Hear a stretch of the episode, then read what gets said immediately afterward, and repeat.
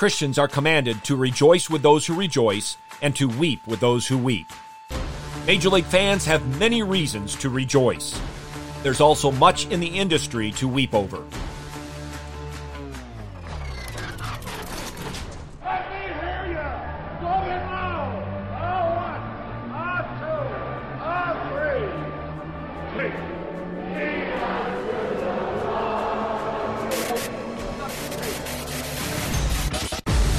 Welcome to In the Bullpen with Mark Dewey, sponsored by Developing Contenders Ministries. You're listening to the Fight Laugh Feast Network. Thank you for joining us. And look who's coming up. High fly ball into right field. She is gone. Whether or not you have seen the movie, I'm guessing you're very familiar with at least one line from the movie. And that line is this There's no crying in baseball. Well, it's a great line, but we realize it is not a true statement. We realize that especially in the last week, because while there has been a lot of rejoicing in baseball, there have been a number of tears shed as well. And I will suggest that weeping, true biblical weeping, is also appropriate for some of the things that we have seen unfolding in Major League Baseball. But first, let's get to some rejoicing. So, my on site reporter, who I'm paying big bucks to work for me down in Arizona, Terry Freese, sent this text to me last Thursday. And last Thursday was opening day of Major League Baseball spring training games. He texted me this First spring training game White Sox versus Cubbies. People are pumped. Vendors, ticket takers, parking lot folks, grounds people, all walking tall. And I would guess that it is not just at the Cubs complex, but at all of the complexes in Arizona and Florida, in which that is a statement that is going to ring true. Beyond that, there's something else that happened last week that I think is a great reason to rejoice. And it goes well beyond spring training, it goes well beyond Major League Baseball, and it goes well beyond the United States and Canada or even Venezuela and the Dominican Republic. And that is this that it is now official. The World Baseball Classic will be returning next year in 2023. It will be the first time that the Classic has been played since 2017, which was the first time the United States won the championship of the Classic. That, too, is news that baseball fans worldwide are rejoicing over. Then there are some players that are doing uh, some dancing and rejoicing. Kris Bryant signed with the Colorado Rockies, seven years, $182 million. Carlos Correa signed with the Minnesota Twins, three years, $105.3 million. And he has the ability to opt out after each of the first two years of the contract. Nick Castellanos signed with the Phillies, five years, $100 million. And most recently, as it regards top name free agents and top dollar contracts, Trevor Story has signed with the Boston Red Sox, six years, $140 million. There are some teams rejoicing and organizations and fans as well. I think the Twins would be one because not only with Correa, but other moves they have made, I think would have Twins fans excited.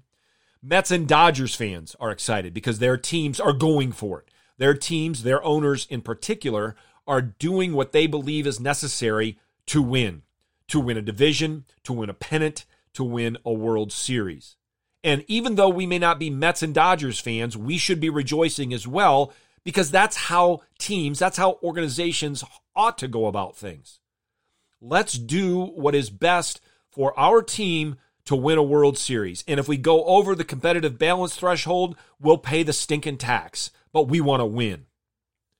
Now, there was a lot of both rejoicing and weeping among staff, players, and fans of the Atlanta Braves the weeping, the biggest weeping, and literally crying was taking place. There were people shedding tears because Freddie Freeman is no longer an Atlanta Brave. The face of the franchise, one of the most popular players in the history of the Atlanta Braves, is no longer an Atlanta Brave. He has signed with the Los Angeles Dodgers, six years, 162 million. He is to a large degree rejoicing. Great contract, great team, He's going to play essentially in the backyard of where he grew up. But he was shedding tears, as were Braves staff, personnel, fans, and the like, because he's no longer going to be with the only organization he's ever known. And he found out that he was no longer going to be with them definitively the same time we all did, which is he found out when the trade of Matt Olson from the A's to the Braves was announced. And then, of course, Olson, who's a very good player, signed a very lengthy and lucrative contract. And so for Braves fans, it's like, okay, we have a great team. We've got a chance to repeat as World Series champions, but we just lost not only the face of the franchise, but one of our favorite players. So both rejoicing and weeping in Atlanta and through all that are connected in any way to the Braves. Last week, I expressed some concerns about the new CBA. And at that time, it was only what, four days old. And I said that there were some things that, that I was seeing that, that caused me some concern. And, and at the end of my podcast, I talked about there are a lot of reasons to rejoice as fans of Major League Baseball, but there's some concern we ought to have maybe even to the point of weeping over it. And one of the issues I brought up last week was tanking. I said that I did not believe that there was anything in the new CBA that was really going to limit, let alone eliminate, tanking in Major League Baseball. I believe that is a very bad thing. Tanking is a very bad thing. Well, in the week since the last episode of In the Bullpen, we have seen the Oakland A's and the Cincinnati Reds completely dismantle their teams as it regards their best pitchers and players. Other people, and I would agree with them, have said listen, the A's have demonstrated over the course of 30 years that they don't tank, that they rebuild, and they've done a very good job of rebuilding. And I agree with that. And because of that, I would say we have to give Billy Beane and the Oakland A's the benefit of the doubt and say this isn't tanking. This is rebuilding. But to me, it looks like tanking. Then we turn to Cincinnati and the Reds. No debate about what's going on there. They're tanking. And Reds fans are not happy. They're not rejoicing. As a matter of fact, I got a text from one Reds fan who lives in Ohio, and he said just that. He said, Reds fans are furious over what's going on. And then he took it up a notch because he said, I'm trying to explain to my 10 year old son why his favorite team is getting rid of, rid of his favorite players and the best players on the team. That's quite a challenge to try to explain to a 10 year old what in the world is going on as it regards what the Reds are doing right now. Also, in last week's episode, I mentioned Trevor Bauer. I'm going to get to him in a moment, but I have to get to something that I sincerely hoped I would not have to get to again. I don't want to speak on this subject. I have to speak on this subject because it is potentially, at least, going to have a huge impact on the competitive integrity of Major League Baseball and the implications and ramifications, I think, are applicable well beyond Major League Baseball. And that, again, sadly, and you probably have already guessed, is the vaccine madness we have already discussed the fact that minor league players are not required to be vaccinated in order to play this season 2022 in minor league baseball. But minor league, minor league coaches are required. Same thing. Major league players are not required, but major league coaches are. So then, if you are a manager, a pitching coach, a trainer, a strength and conditioning coach, anybody that works daily with the players, you have two choices get the vaccination or lose your job. Wicked stuff. We also learned that the media will be allowed back into clubhouses for the first time since 2019. That is, all media that's been vaccinated. If you haven't, you'll be standing outside the clubhouse. We learned last week as well that the Canadian government said they will not allow players into Canada, hence to come to Toronto to play the, to play the Blue Jays, if they haven't been vaccinated. That is going to play a factor. If this holds true, and I've been told that there are a plural number, I don't know how many, but a plural number of players with both the Yankees and the Red Sox that haven't been vaccinated. And that at least one is somebody of significant talent and importance. They all are if they're on the, the 26 man roster, but then there are the, the upper level players, the all stars, the, the future Hall of Famer kind of, kind of players. Apparently, at least one on these teams has not been vaccinated. So now when they go to Toronto, they're going to be playing at less than full capacity. And imagine the Yankees or the Red Sox traveling to Toronto the second half of September with a division on the line. And I think right now the Blue Jays might be the favorite to win the American League East. But with a division title on the line or a wild card spot on the line, and you can't bring your best players, you can't bring your full squad, that is going to have a huge impact.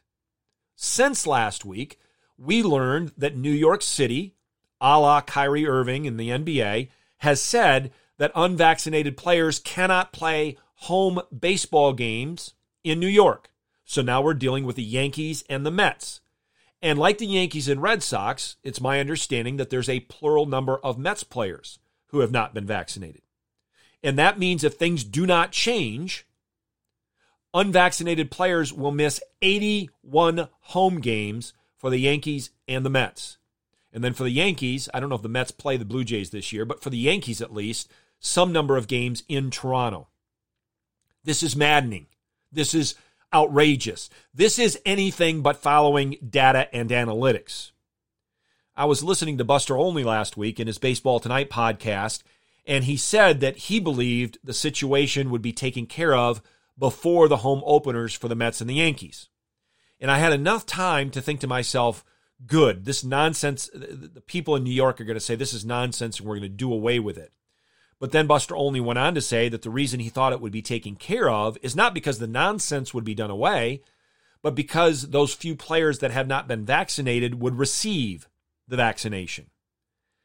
I have a serious problem with that it's not known with certainty who hasn't been vaccinated, but one of the players that is reportedly not vaccinated is Aaron Judge with the Yankees.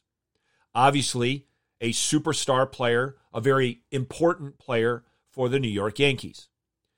And, and I believe he probably hasn't been because he was asked a question by a reporter last week, and the answer he gave, the way I read it, would be yeah, he hasn't been vaccinated. So we'll use him as an example. And if it's incorrect that it's not Aaron Judge, it's somebody else of a pretty high caliber that fits the description.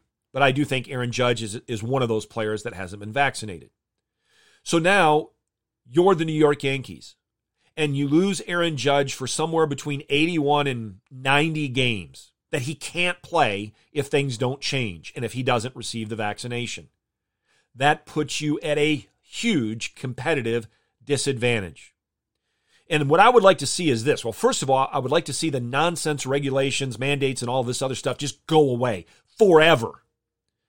But short of that, here's what I would like to see I would like to see the vaccinated players, at least one, preferably multiple, on the Yankees, on the Mets, on the Red Sox, but we'll stick to New York City right now, and, and have the vaccinated players say, You're not going to let my teammate or my teammates play? Then I'm not going to. If he can't play in New York, I'm not pitching or I'm not playing. If he can't play in Toronto, if he can't go to Canada, I'm going to stay back with him and throwing batting practice if I'm a pitcher or, you know, work on things together as position players. That's what I would love to see. In particular, here's what I would love to see. I believe the two highest paid pitchers in Major League Baseball, at least based on annual average salary, are Gerrit Cole with the Yankees and Max Scherzer with the Mets. Both of those men are a part of the eight man executive subcommittee for the Major League Baseball Players Association.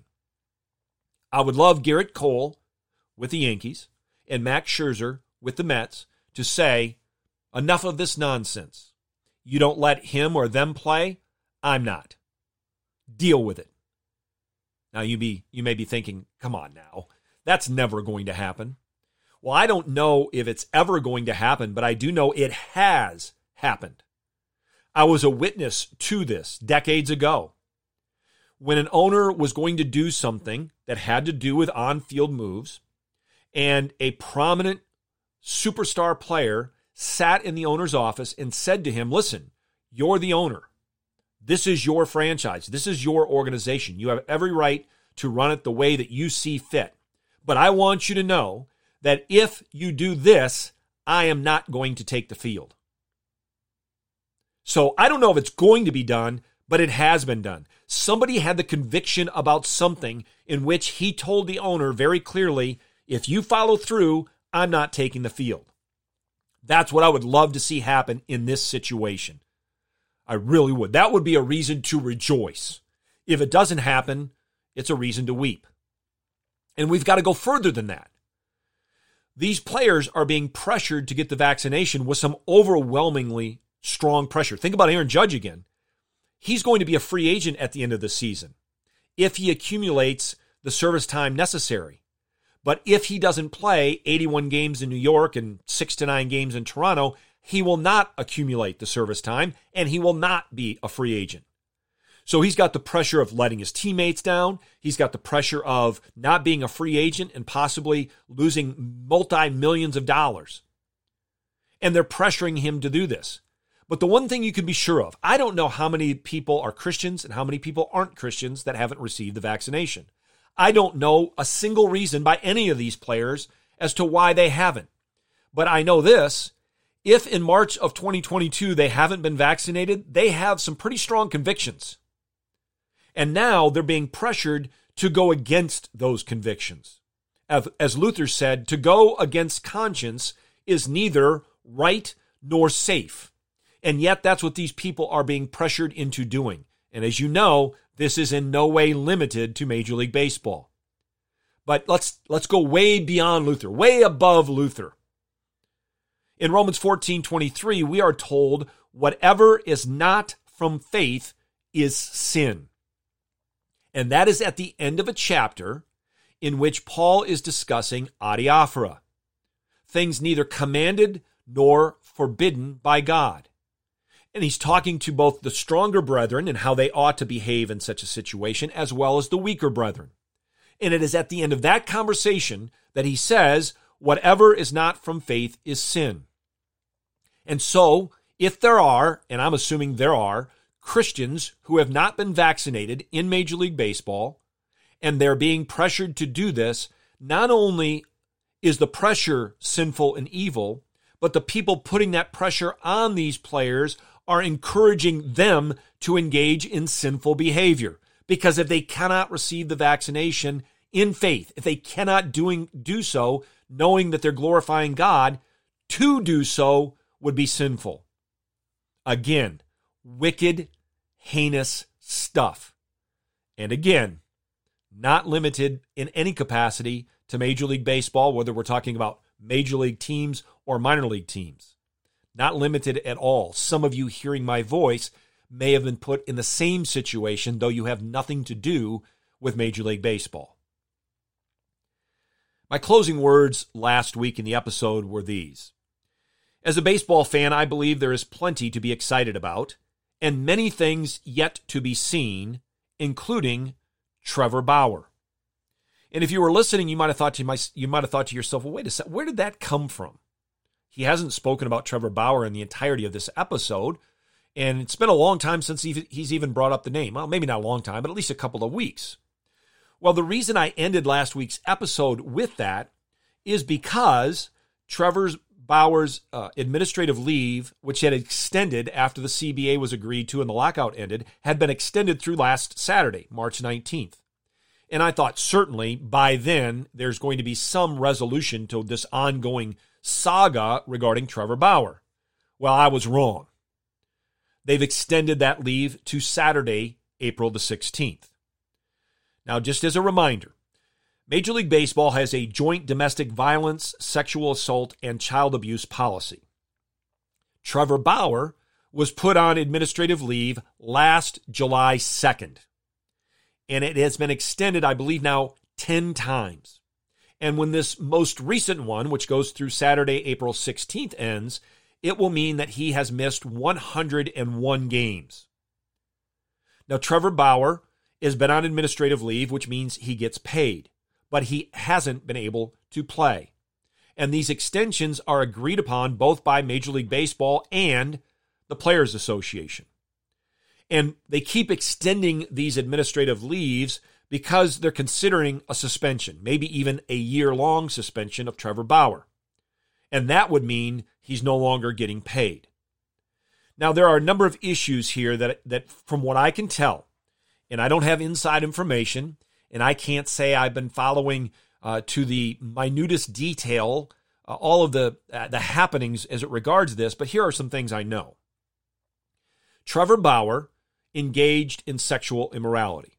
And as Christians, we have to say it as it is. Everything outside of a man leaving his father and mother and cleaving to his wife and the two becoming one flesh is sexual immorality. So, right there, as Christians, we say Trevor Bauer was in sin with his sexual immorality. And then, even if it was consensual, Trevor Bauer was engaged even worse sin in what he did in that sin of sexual immorality. We can't compromise on that at all. That said, as Christians, we have to look at what's going on to Trevor Bauer and ask some important questions. So, the district attorney of Los Angeles on February 7th said that he was not bringing criminal charges against Trevor Bauer. There wasn't enough evidence that this was something Trevor Bauer did without the consent of the woman. As far as I can tell, in all that I've seen and read, this is a classic he said, she said situation. Trevor Bauer says consensual. The woman says, no, it wasn't. From what I can tell, there are no other witnesses. Now, this extension most recently may be because there's a court date set for April 4th, and maybe baseball wants to wait and see what comes out there. But again, that being said, though as Christians we cannot in any way condone what he did, we must very clearly say it was a sin a sin that needs to be repented of, a sin that needs to be forgiven. He needs to turn from his sin and turn unto the Lord Jesus Christ. All of those things we should do.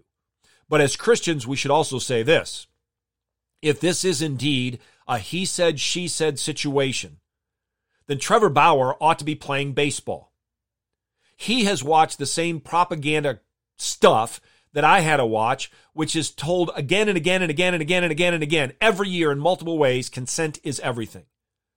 And unless Major League Baseball thinks they have some evidence to prove it wasn't consensual, which I find interesting if the district attorney of, of Los Angeles didn't, they have nothing besides hypocrisy, no leg to stand on to in any way criticize what happened. We're told in Leviticus 19, you are to judge your neighbor fairly. And in Deuteronomy 19, we're told that a single witness shall not rise up against a man on account of any iniquity or any sin which he has committed. On the evidence of two or three witnesses, a matter shall be confirmed. We as Christians have to completely condemn his sexual immorality and all that came with it. But we as Christians have to defend justice for Trevor Bauer. I know he's a very polarizing figure, and therefore many people hate him. I get that. That's not the point. Justice isn't based upon whether somebody's likable or not, or whether I like him or not. Where are the two or three witnesses? And if there are not two or three witnesses, this man shall not be condemned. He shouldn't be on administrative leave. He definitely shouldn't be suspended. When you are a polarizing figure like Trevor Bauer, other things happen that may not happen to people that aren't so polarizing. Last week, there was an interview. Rich Eisen interviewed Dave Roberts, the manager of the Dodgers. And then after the interview, he tweeted out this hashtag Dodgers manager Dave Roberts just told us he plans to not, and not is in all caps, he plans to not have Trevor Bauer for the foreseeable future, if ever again. That's how Rich Eisen, who conducted the interview, summed it up on Twitter.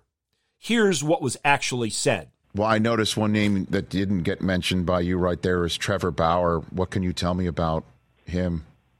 Yeah, I, I, I, I really can't, and it's not of just trying to. I just don't have the information. So I think uh, I guess that the line is I'm just going to kind of focus on uh, the guys that are in camp, and until I know more, um, and until he's with us, I just can't comment because I just don't know uh, enough information. But I'm sure as time goes on, you know, we'll know more. Okay, so right now you're planning to start 2022 uh, and go for however how long without Trevor Bauer, right? Absolutely, now. yeah, yes, okay. sir. So if you were listening, you realize that what was tweeted had no basis in reality at all. Now, Rich Eisen did retract the tweet and he did apologize. But here's the situation Either the tweet was intentional or it was accidental. it was either done with bad motives or it was the result of very poor professionalism. Now, granted, one is worse than the other, but both are very, very bad. Trevor Bauer took to Twitter and wrote this The media should stop trying to, for engagement and clicks. I'm sorry, let me start that again. The media should stop lying for engagement and clicks and start reporting things accurately. This is despicable behavior and unfortunately, extremely common practice nowadays. Time for some accountability. And then he wrote Ask yourself the question if the media feels this comfortable lying when the facts are so readily available, what else are they lying about? Short answer basically everything. Now, I believe that Bauer fundamentally is referring to his situation but I also believe he's not limiting it to his situation. And I know this the comments that he made are applicable far more broadly than just the sports media, far more broadly than just his story. It's true about major media across the board, almost without exception, on a variety of subjects. And if they don't like how you speak or how you live, they will either lie or do very shoddy journalism sloppy journalism to come and get you.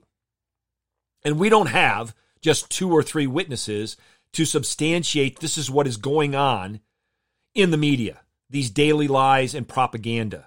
We have a multitude of witnesses. But that's a conversation for another day. Join us next time for In the Bullpen on the Fight Laugh Feast Network. Thank you for listening.